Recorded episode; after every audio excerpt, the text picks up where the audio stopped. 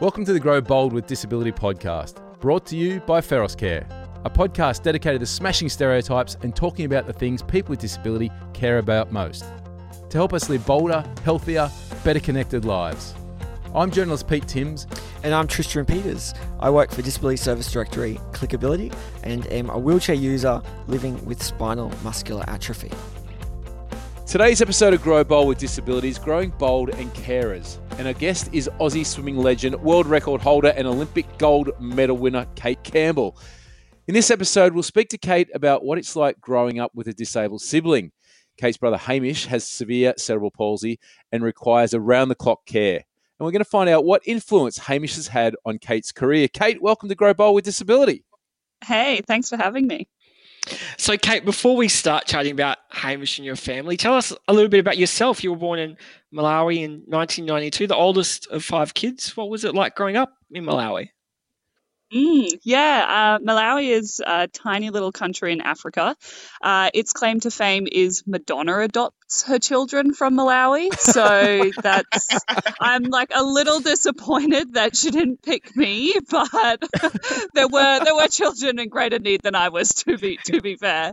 Um, so yeah, moved to Australia in two thousand one uh, when I was nine years old. So I, I still have some quite clear memories of Malawi, and um, it was a wonderful, wonderful place to be a kid. Uh, the health and safety regulations are just about non-existent there.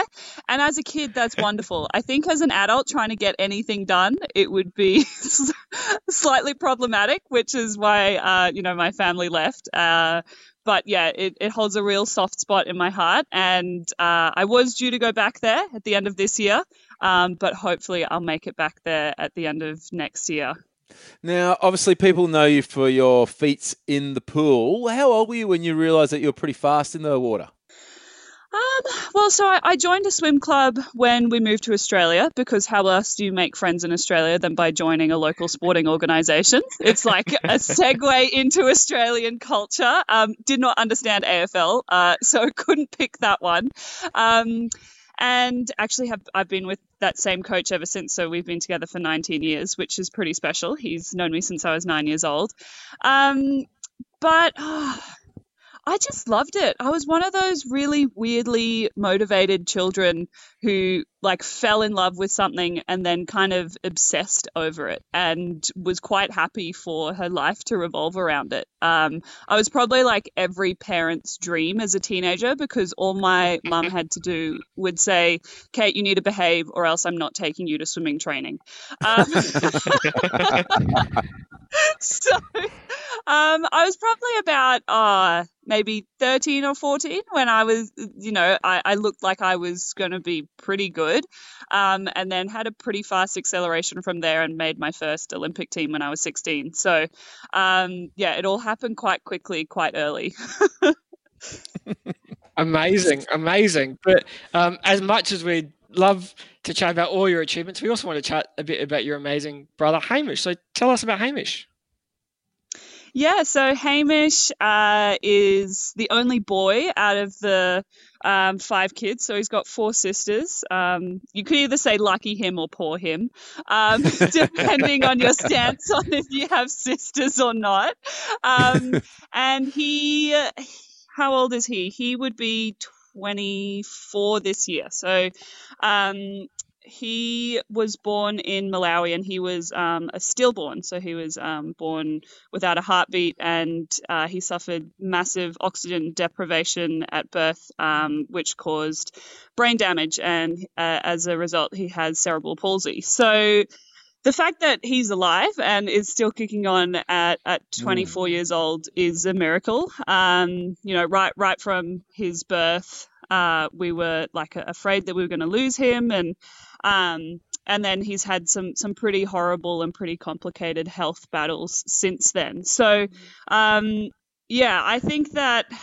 I think that I've learned so much about life through Hamish, um, and our family you know, was obviously changed forever, but that isn't to say that the change was a bad thing. I think that people can often view disability in a way where they say, oh, you know, you, you, you poor people or, or, or poor Hamish. And I, I can clearly remember this, this one time at school, um, when I was uh, at high school, and I said, oh, you know, just in conversation, oh, I have a brother who has cerebral palsy and he's in a wheelchair. And um, the first reaction from my classmate was to be like, oh, I'm so sorry. And I was genuinely confused. I was just like, why? It's kind of great. We get disabled car parks. Like, I can walk straight into the shops. Um, he's less annoying than your brother's from the sound of things. Um My parents did a really good job, like right from the beginning, of just normalizing um, Hamish and, and and focusing that he was a, a full person exactly as he is, and that mm. while we need to help him, um, obviously a lot, uh, we don't need to change him, uh, which I think was a really important distinction for them to make. Mm. Was he part of the reason you guys moved to Australia in two thousand one? Yeah, yeah, he was. So, um, yeah, medical um, facilities and standards in Africa are not great. And yes. That is the understatement of the year. Yeah. Um, and so he he was actually, uh, he was born in Malawi, but they had, you know, no ventilators, nothing. Um, and he had to be airlifted to South Africa within a couple of hours of him being born so that he could get medical treatment there. And then, um, you know, having cerebral palsy, he um, was quite epileptic for the first probably fifteen, sixteen years of his life. So he would have seizures, and there just wasn't the facilities in Africa to to cope with that. Um, and then mum fell pregnant with uh, youngest, uh, with my youngest uh, sister, Abigail, and they just kind of said, it's just, it's not safe for, for you to have another baby here, just in case something happens. So uh, my parents packed their bags, and with four children and mum seven months pregnant, moved all the way around the world, knowing one person in Brisbane, and oh they landed in Australia. So I know, I know. Um, but it was, wow. it was, it was, in, in some ways it was kind of wonderful having those, you know, first few years in, in Africa with Hamish. There's a huge, huge stigma around disability. Um, it, it's, it's steeped in superstition in Africa, and, mm. uh, you know, Africans believe that it's, um, a witchcraft, or it's a curse on the family, or, or they believe that it's because they've done something wrong, and there's so much shame around it. And mum was able to take Hamish, and here was this privileged white person, um, and she would turn up to the the therapy classes uh, with with all these other African women, and, and it just blew their minds that that someone in her position could have a child with a disability. So, you know, even right from when he was little, Hamish was helping to to bust through stereotypes and myths. Um, but yeah, his level of care is is definitely uh, uh, much much better in Australia. Mm. Sure, and you touched on the care. Then, what type of care and support growing up would you provide to your brother? Yeah, so I I mean, I would say that mum and dad are his primary carers, um, but we obviously all helped out. Um, you know, if, if Hamish needed feeding, then we'd feed him or change his nappy. Pretty much our care revolved around um, just playing with him and including him in in day-to-day life. You know, we, we always made sure that um, he was front and centre in, in all our family gatherings. And, it, I mean, Hamish probably, while he's twenty-four years old, he probably only operates at the level of maybe like a one or a one and a half year old. You know, mm-hmm. he's he's nonverbal um, in, in the sense that he can't speak. He makes noises, and we kind of understand from from um, the, the noises that he's making, we can kind of figure out what he's um, wanting. Uh, but he's... He's one of those um, people who has always been able to pick up the energy in the room, and and so he always loved being like in the thick of things. It was it was really funny um, for a while, uh, particularly during like the Commonwealth Games. his favourite song would be the Australian national anthem because he'd be able to feel all the energy in the room. And, you know, mum and mum and dad were obviously watching um, myself and my sister Bronte compete. And so they were super excited, you know, every time we came on. And then if it coincided with a national anthem, obviously meaning that that we'd won, right, yeah. um, the I, obviously the, the, the room was electric, and Hamish picked up on that. So he used to go crazy every time you'd play the national anthem them for him, which I just think is great. Yeah, that's a great. Now, we mentioned um, moving over here just for the for, you know, the access to support for Hamish. What what are some of the other sort of sacrifices that the family has made for him? Yeah, I guess that um, in some way your life, when you have uh, when you're caring for a disabled person, in some way your life does revolve around them. Um, in that we can't really take Um, beach holidays because Hamish obviously can't go on the beach, or if we do, um, you know, half the family goes for a swim and hangs out on the beach, and the others um, stay back on, on the sidewalk or, or go do something else. Uh, you know, before probably before Hamish came along, my parents were very adventurous, like really good campers and hikers.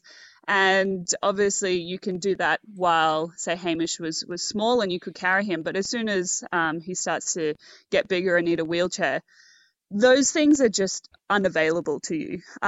Um, and, and, and now that, that he's obviously um, a grown man, um, he's, he's a, a lot heavier. So, so you need, you need two people to move him, or you need to um, have a lifting device to help. Um, it, it hampers things like, Uh, you know, even something as simple as, oh, let's go away for the weekend. Oh, but we have to make sure that the house is wheelchair accessible. Like, where can Hamish sleep?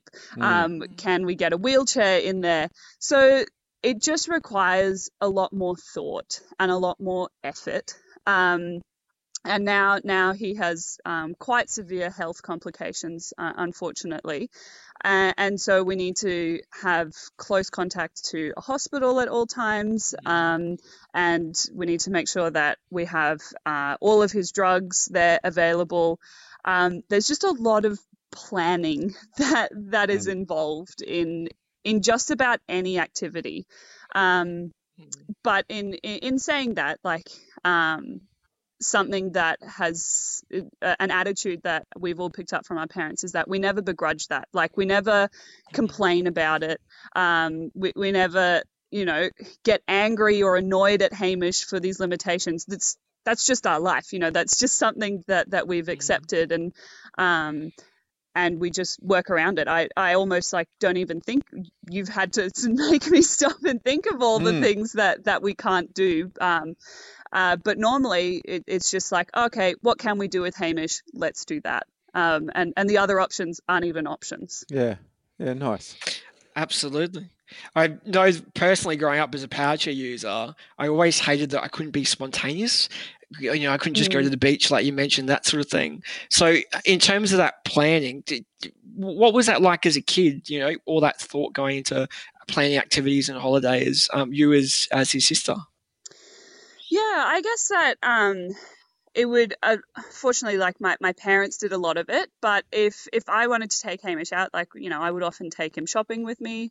Look, I might have been exploiting him for his disabled car park permit. Uh, My, my you know, friends, my friends do the same for me. like, uh, I'm like, I love you, Hamish, but I also love that sticker that comes with you. Um, but you know, so it's so I would, and um, or, or going going to restaurants, or so. I think that I had to be conscious of it. But um, I, if I went to do something and Hamish couldn't do it, I'd be like, oh, okay, we'll find something else to do. Um, mm. So I think that yeah, the, the, there was a lot of planning, but. You know, we're lucky in that we come from a big family. And so if we do go on holidays, um, we always make sure that like half the people go out and have an adventure and half of um, us stay to look after Hamish. And then the next day we switch. And so that, I don't want to call it a burden, mm. that responsibility, I think that's that's a better word for it. That that yeah. responsibility can be shared across many people. Um, I think that it's incredibly hard if, you know, I, I can't imagine being, say, uh, a single parent with, with um, a child with disability, because then that responsibility is on you twenty-four seven. Mm. Uh, so we've been very lucky in that we have a group of really supportive people uh, in our family, we don't have to go looking for them, um, who all know and love Hamish and all want what's best for him. Do you um have you ever had carers in for Hamish so mum and dad can go away and have a break, or they haven't really found the need to? Um, now, now they do. Um, now, now he does access uh, respite care three days a week, and um, for for a, a long time he was able to go to a, a special school in in, in Brisbane. Mm-hmm. Um, and he used to he used to come, you know, come back with report cards saying Hamish needs to learn to use a spoon. He never learned to use a spoon. I used to get very jealous of those report cards. I was like, I wish that I could learn to use a spoon and get an A for that. Like, that'd be great. Um, But now, now, now that he's um, obviously graduated from school, he mm. he does access um, respite care. Um, just because of his his health complications, um, I know that my mum really struggles with things like um, letting him stay overnight, um, and and she she struggles to like re- relinquish that. And um, mm. you know, he's been through some some some really awful times, and she's been, you know, by his side, you know, the, throughout all of it. You know, when he had stays of months and months in hospital. So part of me can understand that. Um, I, I moved to Sydney about a year and a half ago, and, and one of the things that is uh, really challenging for me is is not being able to be there and, and offer that respite mm-hmm. to them. Um, you know, obviously with with my training, I have very limited time that I that I can go back mm-hmm. um, yeah. and, and be there as a support for them.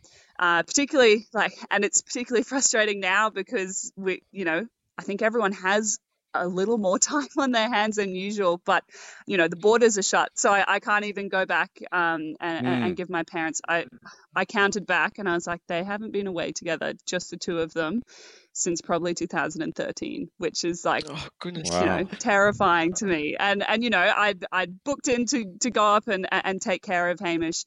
Um, but then the border's shut. So, uh, you know, the, there are there are lots lots of things and, and lots of sacrifices that, that everyone's had to make. Mm. Yeah, sure. You touched on then going um, back and providing some respite for your mum and dad. How do you navigate between being a carer and a sister, or are they just one and the same?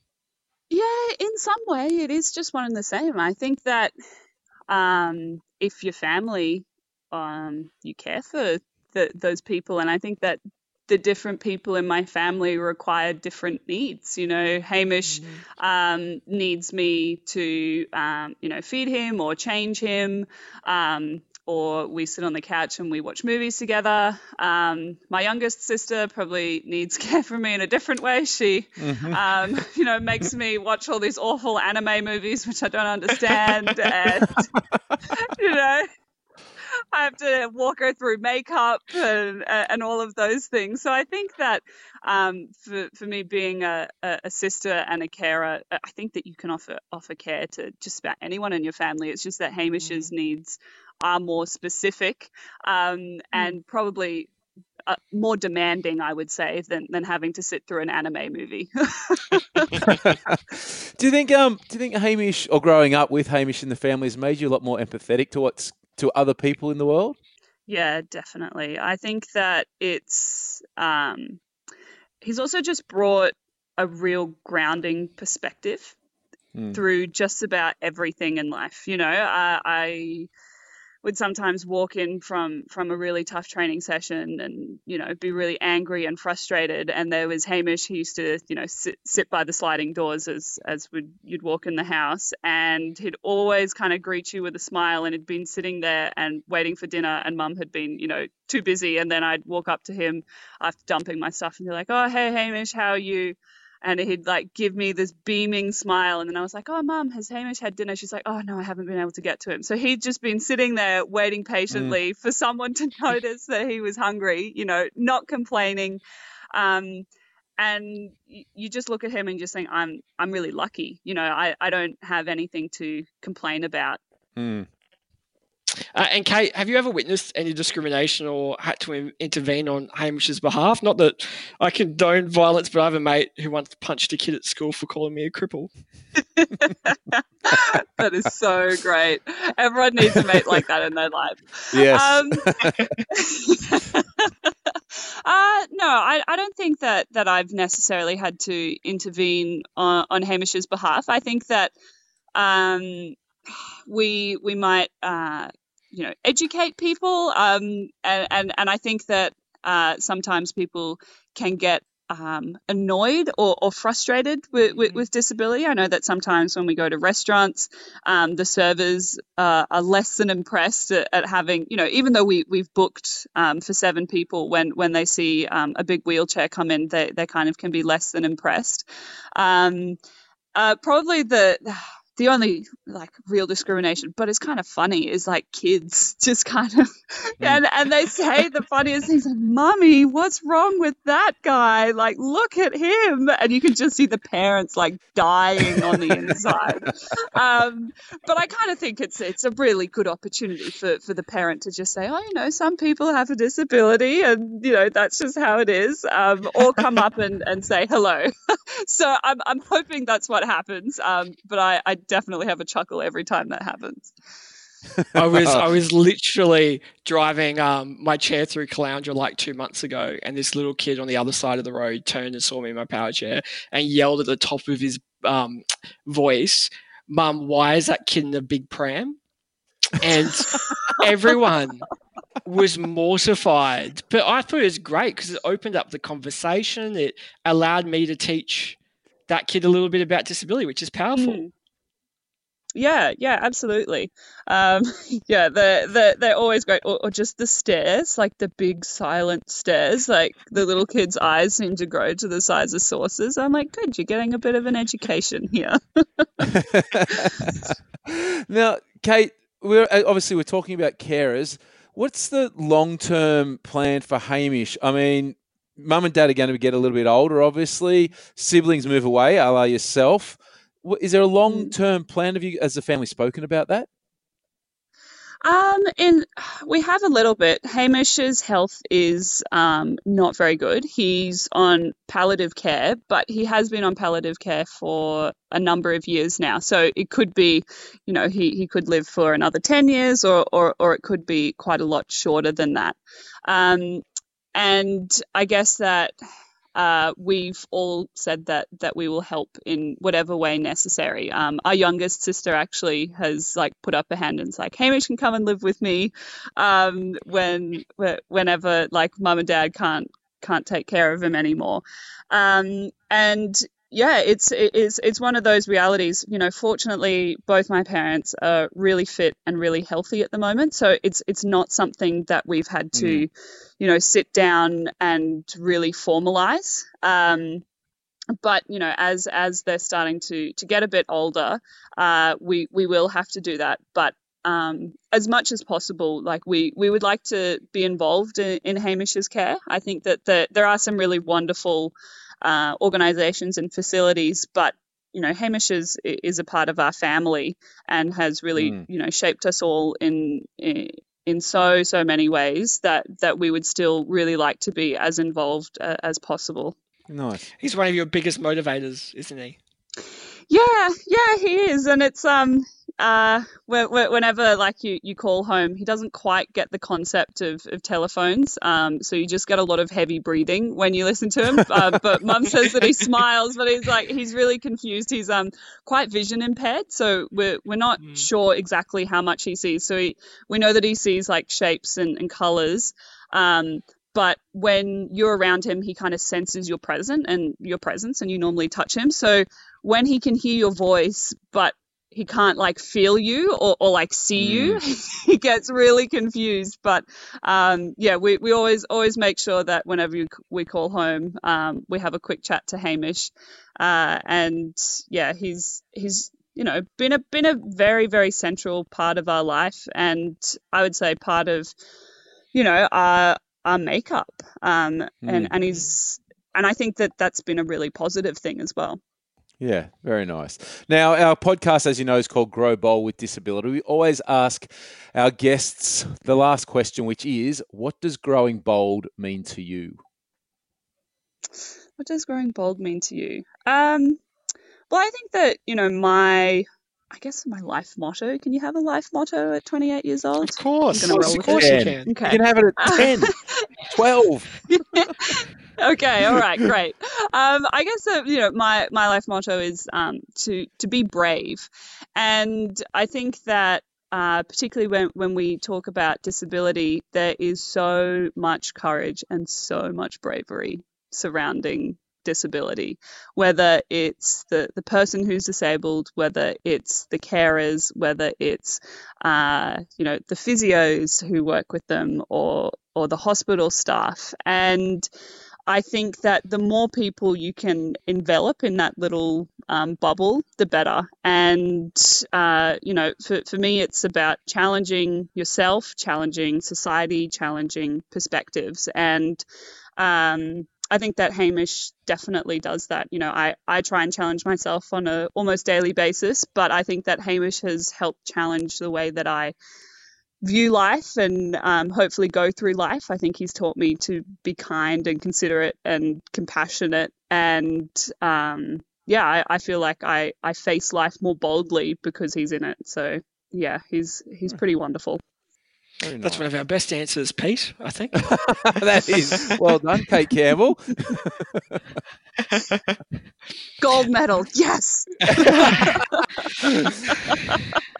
Cate, thank you so, so much for joining us today on the Grow Bold with Disability podcast, brought to you by Feros Care. And listeners can find out more about Cate and Hamish in the links provided in today's episode show notes. Cate, thank you so much. Thanks, Cate. Thank you so much for having me. This podcast is brought to you by Feros Care, an N D I S partner delivering local area coordination services in Queensland, South Australia and the Australian Capital Territory. Feros Care is a people care organisation committed to helping people live bolder lives. We call it Growing Bold, and for over thirty years, Feros has been making it real for both older Australians and those living with disability. To find out more, head to feros care dot com dot a u.